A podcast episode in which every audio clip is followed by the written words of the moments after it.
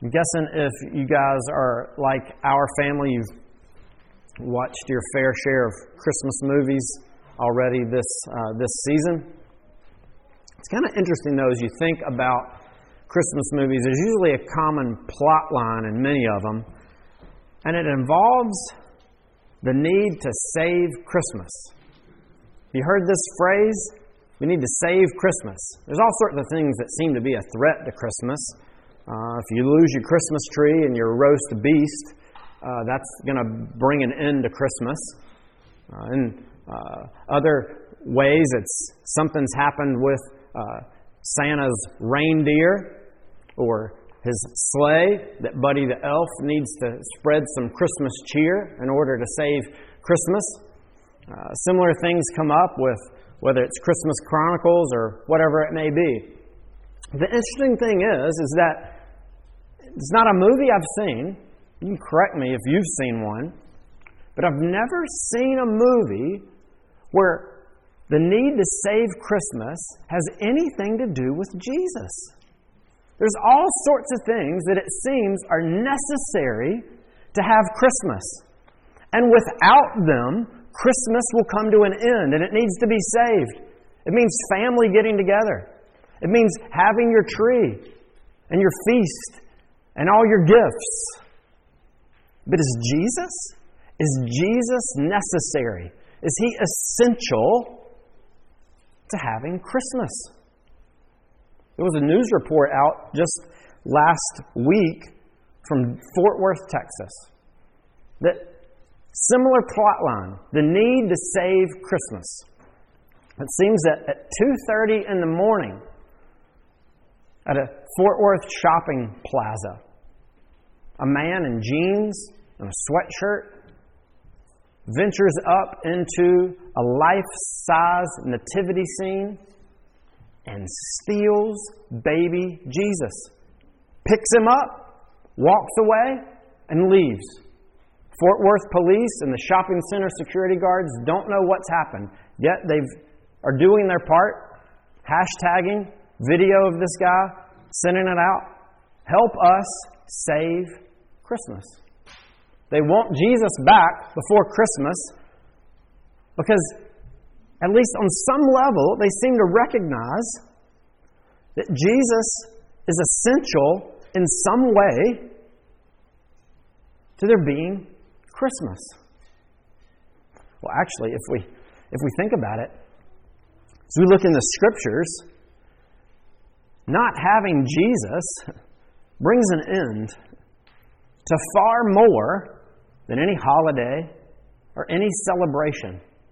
Jesus isn't just the heart and the key to Christmas, but in fact, as we're going to see this morning, Jesus is the key to the hope of all of humanity.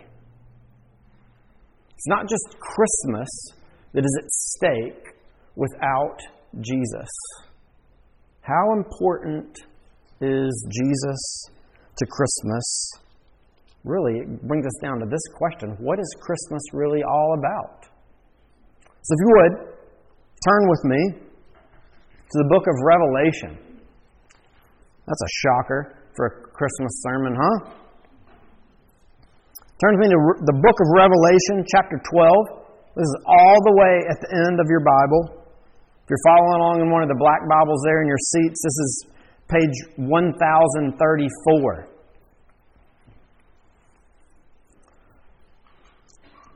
This is a book that was written by John, one of Jesus' authorized spokespersons, uh, that Jesus himself entrusted with uh, passing on his authorized uh, instruction and teaching about the person and the work of Jesus John's written several books in our uh, in the scriptures.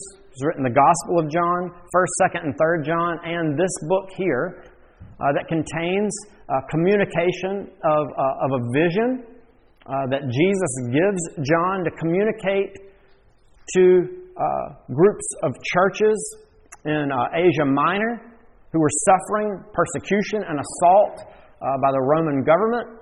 John himself was actually in exile on the Isle of Patmos for proclaiming the good news and the message that Jesus is King. So he writes to them, he writes to us to encourage us to hope in Christ. If you have trouble understanding the book of Revelation, this is all that it's about. Jesus wins. So, let's look at our passage this morning. Kids, this is what you can do instead of counting words this morning. I want you to draw me a picture I want you to draw me a picture of a manger scene with a dragon. If that sounds confusing, you'll understand it as we move forward. Manger scene with a dragon. So, follow along with me. Your copy there of God's Word, beginning in verse 1 of chapter 12, going down through verse 6. And a great sign appeared in heaven a woman clothed with the sun with the moon under her feet, and on her head a crown of twelve stars. She was pregnant and crying out in birth pains and the agony of giving birth. And another sign appeared in heaven Behold, a great red dragon with seven heads and ten horns, and on his head seven diadems. His tail swept down a third of the stars of heaven and cast them to the earth. And the dragon stood before the woman who was about to give birth so that when she bore her child, he might devour it. She gave birth to a male child, one who is to rule all the nations with a rod of iron. But her child was caught up to God and to his throne. And the woman fled into the wilderness, where she has a place prepared by God in which she is to be nourished for 1,260 days. Let's pray. God, we thank you for your word. Jesus, we thank you for this revelation of yours that you've given to John, that you've given to your people. We know you've not given us this book for confusion, but for comfort. We pray this morning that as your original audience of this book found great comfort in its truths, that we too this morning, as your people, might hope and rest and be comforted in Jesus our King. In His name we pray. Amen. So, as you may hear, have heard, as we read it, the book of Revelation doesn't quite sound like many of the other books in the Bible. Um, there's uh, to understand the, the type of book uh, this is uh, it's a, a book of prophecy. It's obviously it's a letter written to some churches, but also it involves what uh, is called a, apocalyptic literature, where John is what John is doing is he's using imagery to help direct and give God's people a, a clearer and more fuller vision of what's going on in their world, of who Jesus is. It's not some crazy code to break as far as to figure out who these beasts are going to be in the future. No, John is uh, like anybody in the scriptures who's following Jesus understands that the way that we understand this book is to interpret it according to Scripture. And what John is doing is he's using uh, uh, imagery and he's alluding to other places in the Old Testament to help God's people understand now what's going on and how to cope and live and dwell in God's world as they await Jesus' return. Uh, the Old Testament gives us the worldview by which we understand and interpret the New Testament. And so let's cooperate with John the author. Let's look back first in order for us to understand this, to, to, get, a, to get an idea of what imagery he's using in these, these pictures. Who is this woman? Who is the the, dragon? Who is the child? What is it about the, the wilderness? Um, so, just as we get a, get a feel for this, John's using and writing to an audience that would have understood the Old Testament scriptures and would have been able to identify who these people were. What is it? Look at the first, this woman. A great sign appeared in heaven, a woman clothed with the sun, with the moon under her feet, and on her head a crown of twelve stars. So this woman is identified, and notice that the defining features that John gives is sun, moon, and stars. Back in Genesis chapter 37, Joseph, one of Jacob's sons, uh, is uh, given dreams by God that he is able then to uh, interpret. This comes to play a big part later on in his life and the redemption of, of, uh, of God's people at the time. Listen to this dream that Joseph has and that he recounts to his father and his brothers. See if you remember those details. What are we listening for? Sun, moon, and stars. Verse 9 of chapter 37. Then he, Joseph, dreamed another dream and told it to his brothers and said, Behold, I have dreamed another dream. Behold, the sun, the moon, and eleven stars were bowing down to me. But when he told it to his father and his brothers, he rebuked them. His father rebuked him and said to him, What is this dream that you have dreamed? Shall I and your mother and your brothers indeed come to bow ourselves to the ground before you? And his brothers were jealous of him, but his father kept the saying in mind.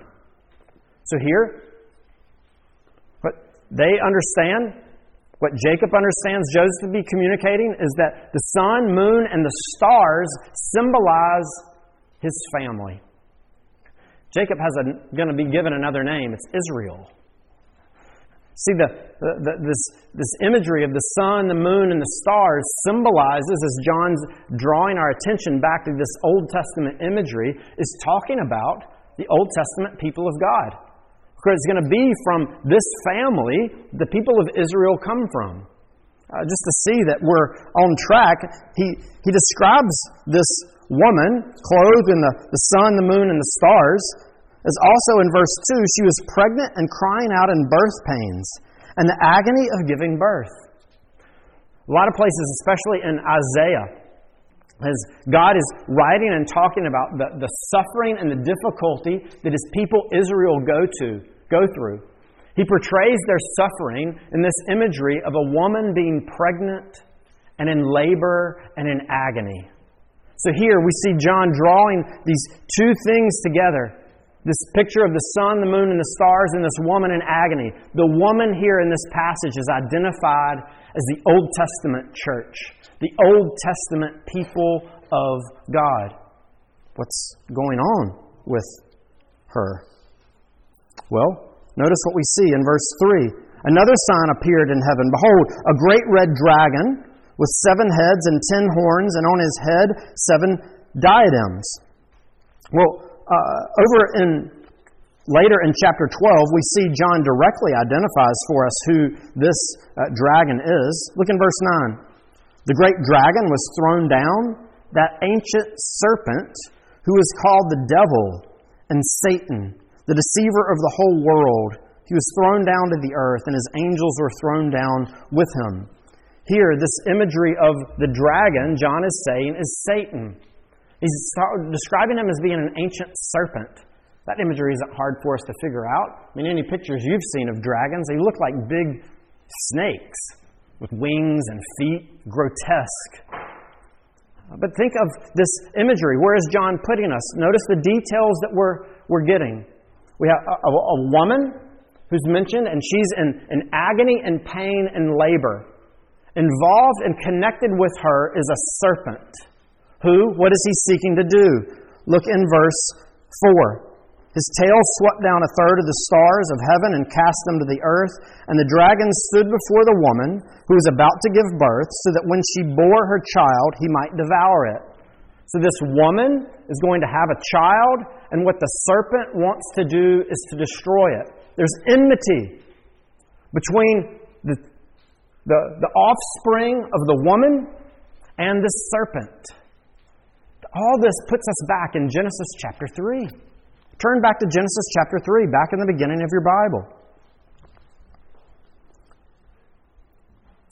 When Adam and Eve uh, disobeyed God, uh, when they decided they wanted to be ruler and not God, God uh, punishes them with uh, a curse, but also there's a promise.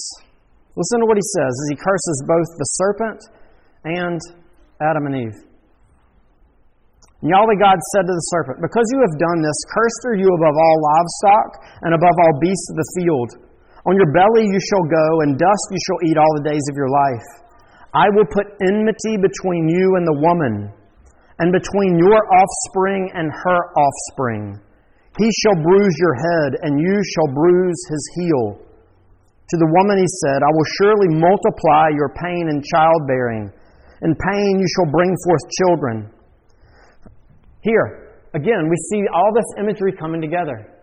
There's a woman who God has promised is going to have an offspring, a child. This child will ultimately bring an end, a mortal wound to the serpent, who will wound his head. And the serpent and the woman, their offspring, are at enmity and they are battling with one another. Here, the picture we see is John is putting us back and giving us a, a picture of really what humanity has been like up to this point. Because the serpent recognizes and understands that his enemy is found in this offspring, this child, this promised one who is yet to come.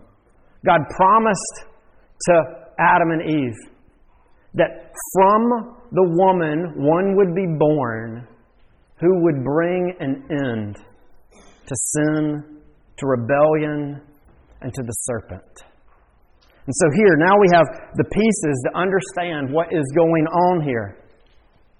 God is giving us this, this picture through John's, uh, John's dream and his vision of this great struggle between Satan and God's people, between Satan and this promised offspring who would come. Who is this offspring? Notice. All the Old Testament was pointing forward, looking, anticipating, wondering, when is he going to come? Notice what John tells us who he is. In verse 5, she gave birth to a male child, one who was to rule all the nations with a rod of iron. But her child was caught up to God and to his throne. We've looked at a psalm that describes and uses this language of a king who will rule with a rod of iron. It's Psalm 2. Psalm 2 proclaims uh, the, about the kingdom of God's king who is coming, his son, who will rule over all nations. And he will rule, it describes it as being a rod of iron. And we've seen, both from 1st and 2nd Samuel, we've seen from the book of Isaiah over the past four weeks, who this king is. This everlasting king who will rule over all nations and all things. It's Jesus. It's Jesus. Notice, Satan, his understanding of uh, of what is needed to do away with Christmas is very different from our Hollywood plot lines and from our culture. Satan knows and understands that if he has any hope, if there is any possibility for him to survive, he must bring an end to this promised one coming in to the world. He's intensifying his focus, intensifying his battle. Before the coming of the promised one, we see he's active, persecuting God's people. Remember, we talked about the, the stars being symbolic of those who are, who are descending and who are coming from uh, the, uh, the, the people of God. Notice it, it, talks about in verse 4 his tail swept down a third of the stars of heaven and cast them to the earth. That's just talking about Satan's activity in the Old Testament, pursuing and seeking to assault God's people. But something changes with the baby in the manger.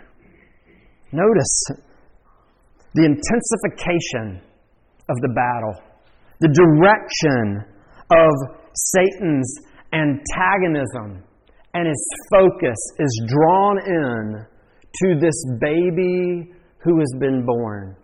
Notice what it says in verse 4. And the dragon stood before the woman who was about to give birth, so that when she bore her child, he might devour it. Satan recognizes and understands that he must bring an end to this promised one. He recognizes that really what is going on here, this isn't just about some baby being born in a manger. This is God invading Satan's territory. This is an all out assault on God's behalf to claim what is rightfully His. Jesus describes and talks about Satan uh, in uh, the accounts of, his, of Jesus' life and teachings. Uh, his followers communicate regularly that Jesus describes Satan as being the ruler of this world. Paul later would describe him as being the prince of the power of, this, of the air. Here, what's going on? This promised one is coming. He's entering into the world. He is coming into Satan's turf to do what?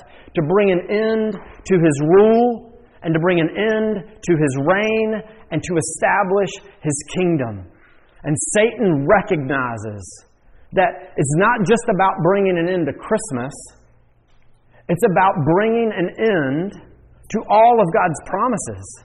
It's about bringing an end to the hope of humanity's redemption. It's about bringing an end to God fulfilling and redeeming and restoring all things. If Satan does not stop the incarnation, if Satan does not stop the work and the activity of this promised one, then he will come to an end.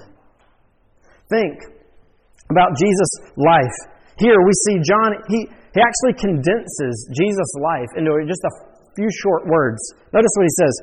She gave birth to a male child who is to rule over all the nations with a rod of iron, but her child was caught up to God and to his throne. We go from Jesus' birth to his resurrection and his ascension, all in one statement. So, what John is talking about here about the dragon's intention to devour the child when he is born and comes out of the people of God. This isn't just identifying this woman as Mary. She's representative of the people, because remember, we see through her genealogy, she's descended from, uh, from David, from the line of Judah. Uh, but we see here the intention to bring an end to this promised one. Think about Jesus' life. What happens just right after Jesus is born? When the announcement comes to Herod, a new king has been born. What does a new king mean? It means an end of Herod's reign. It means that Herod does not rule. So, what does he seek to do? To kill every male child born in Bethlehem who's two years and under. Attack, assault. Satan is at work in Herod to bring an end to the life of this promised one. It's not beyond and above Satan's schemes to use rulers of the kingdoms of our world to bring an end to God's work and His purposes in His kingdom. But does He succeed? No. He loses. He is not able to bring an end to the life of the promised one. So he waits till a more opportune time. When does Satan appear later? Remember, Jesus goes off into the wilderness to fast for 40 days. And who shows up? Satan. What is Satan seeking to do? To bring an end to the purposes that this promised one has come into the world. To seek to, to steer Jesus away from securing his kingdom in the way that God promised him. He seeks to deceive him, to lead him astray, to trust and hope in Satan's promises, to not believe and trust in God's work and his ability to bring about Jesus' kingdom through suffering. But does this promised one fall prey to the assaults and the effects of the evil one? No. Let's keep uh, the win column. God's got two now. Satan's got two losses. Waits till a more opportune time. When? Jesus begins to proclaim and teach and announce to his disciples the reason why he has come into the world. why he took on flesh, why he's among them, so that he might suffer and be rejected and die and rise again for his people. Peter, hearing this, immediately says, You're the Christ, the Son of the living God. But then when Peter hears this language about the fact that Jesus entered into our world to suffer and die, do you remember what Peter did? He rebuked Jesus. He gets in Jesus' face and said, How foolish can you be? The deliverer, the king, the Christ, the promised one die? Never. This must not happen. Guess who Jesus recognizes this is the voice of? What does he say? Satan, get behind me.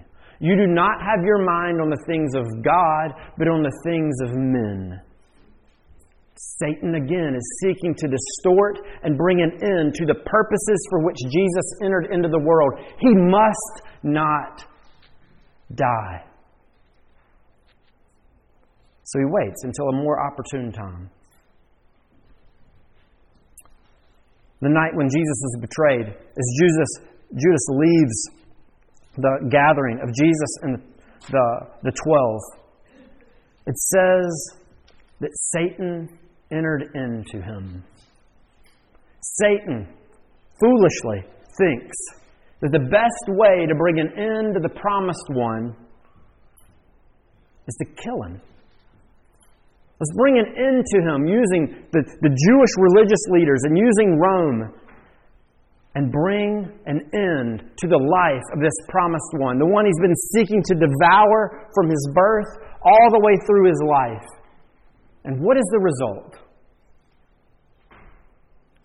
Satan thinking that bringing an end to the life of the promised one would be victory for him was sadly mistaken or happily mistaken from our perspective.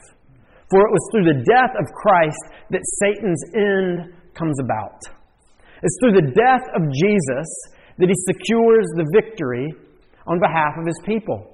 Satan did bruise his heel, he wounded him, but Jesus inflicts the mortal blow and the mortal wound. It doesn't make sense. What you would think is this should have gone down just like the man in jeans and a sweatshirt. He walks up to this baby, picks it up, and walks away and leaves. No contest. Think about the picture John's given us. You have a dragon, a stinking dragon, who comes to get a baby. What what chances are there that a baby will survive attack from a dragon? None. Zero. Unless it's not a mere baby. Unless this baby is the promised one who was announced and proclaimed from humanity's first rebellion that God says, I'm going to redeem you. I am going to deliver you I am going to save you, and nothing will bring an end or will stop my intentions to save you, my people. Satan understands at the heart of Christmas, the reason for the incarnation was to establish God's kingdom, was to deliver God's people, and to bring an end to his rule and his reign. But what we see here is what's Satan's record? Loss, loss, loss, loss. You get the theme? You see the pattern? When Satan comes up against Jesus, he always loses. Even when it looks like Satan wins, he loses. Jesus is the victorious one. The dragon can't stop the baby because the baby is our king. And notice, in light of the surety of this victory, John is encouraging his original audience and us, God's people, that the way we live our lives now must be lived in light of this victory, must be lived in light of the confident assurance that we have that Jesus wins, but also that Satan loses. Notice in the passage what happens. He's going to rule with a rod of iron, but her child is called up to God and to his throne. Jesus, who dies, rises from the dead, and he rules and he ascends and he seats at the right hand of God on the throne now. But notice he turns his attention to the woman again. In verse 6, the woman fled into the wilderness, where she has a place prepared by God, in which she is to be nourished for 1,260 days. Uh, over in verse 13, we see that what the dragon does when he recognizes and realizes his blunder, that the death of the promised one brought about his defeat, Satan turns his attention to attack and pursue the people of God. Here, at this point, it's after the resurrection of Christ. Now, the people of God take on the, the, the identity of, uh, of all who would believe and hope and trust in Him.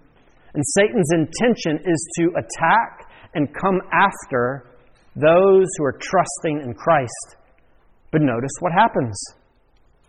She flees into the wilderness, where she has a place prepared by God. What imagery comes up in the Old Testament of the picture of wilderness? Think about when God's people were attacked before, when someone attempted to devour and consume them. Pharaoh assaulting God's people in Egypt. But God comes in and he brings about a great deliverance of them. And where does he take them? He delivers them out of this oppression and he delivers them into the wilderness. And in the wilderness, what does God do? He provides for them. He nourishes them with manna, with Himself, with His law, with His Word, with His presence. Later, in 2 Kings, Elijah, one of God's prophets, is being persecuted and assaulted by Ahab and Jezebel. He flees. Where does God take him? He takes him into the wilderness. And what does God do? He nourishes and He provides for him in the midst of his persecution, in the midst of the assault against him. And He feeds him with ravens and comforts him and encourages him with His word. What do we see going on here?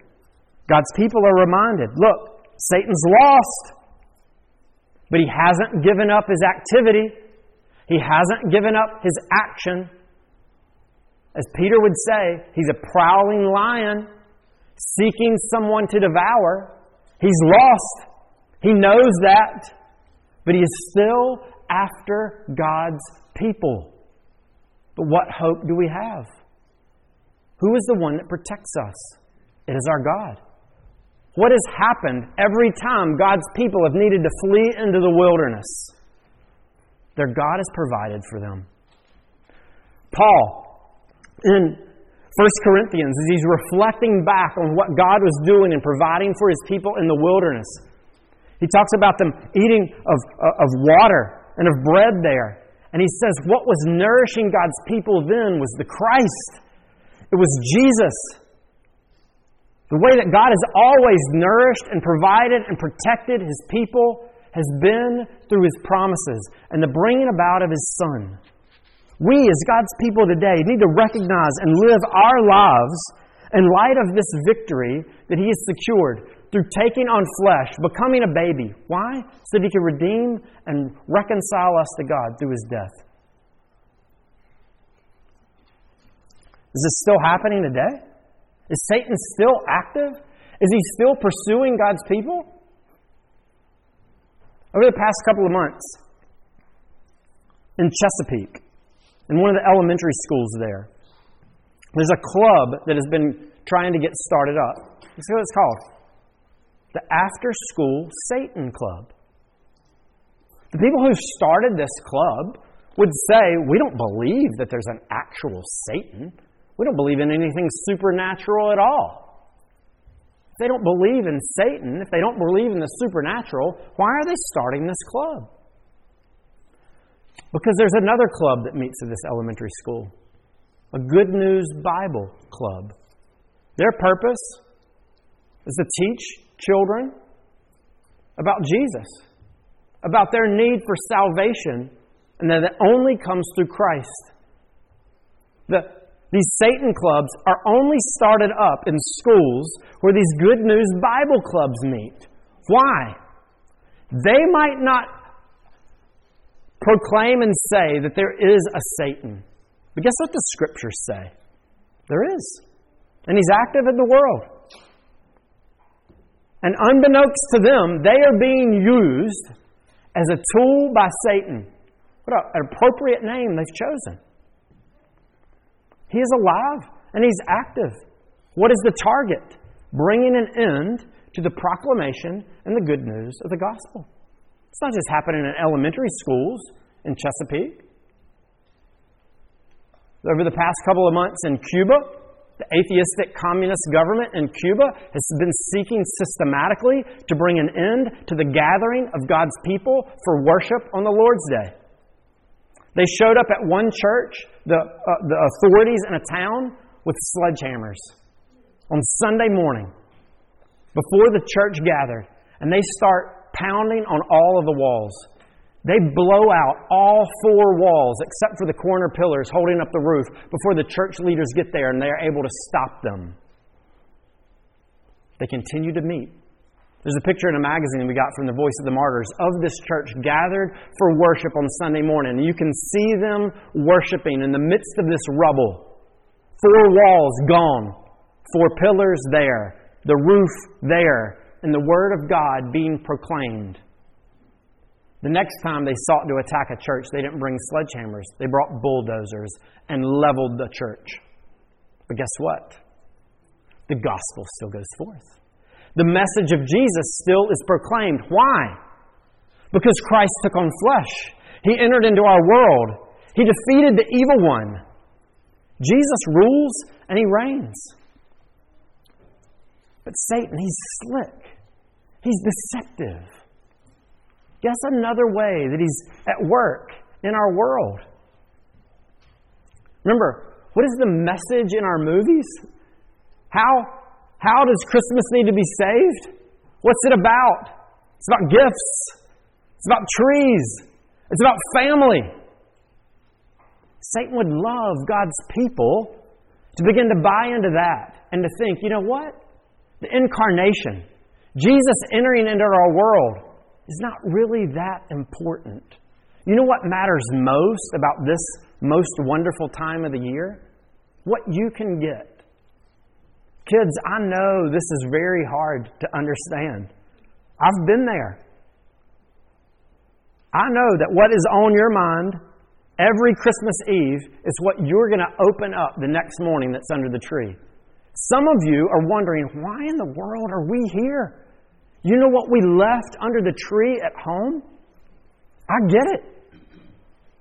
I had the hardest time falling asleep on Christmas Eve as a kid. But guess what Satan would love to do to you and your mind and your heart?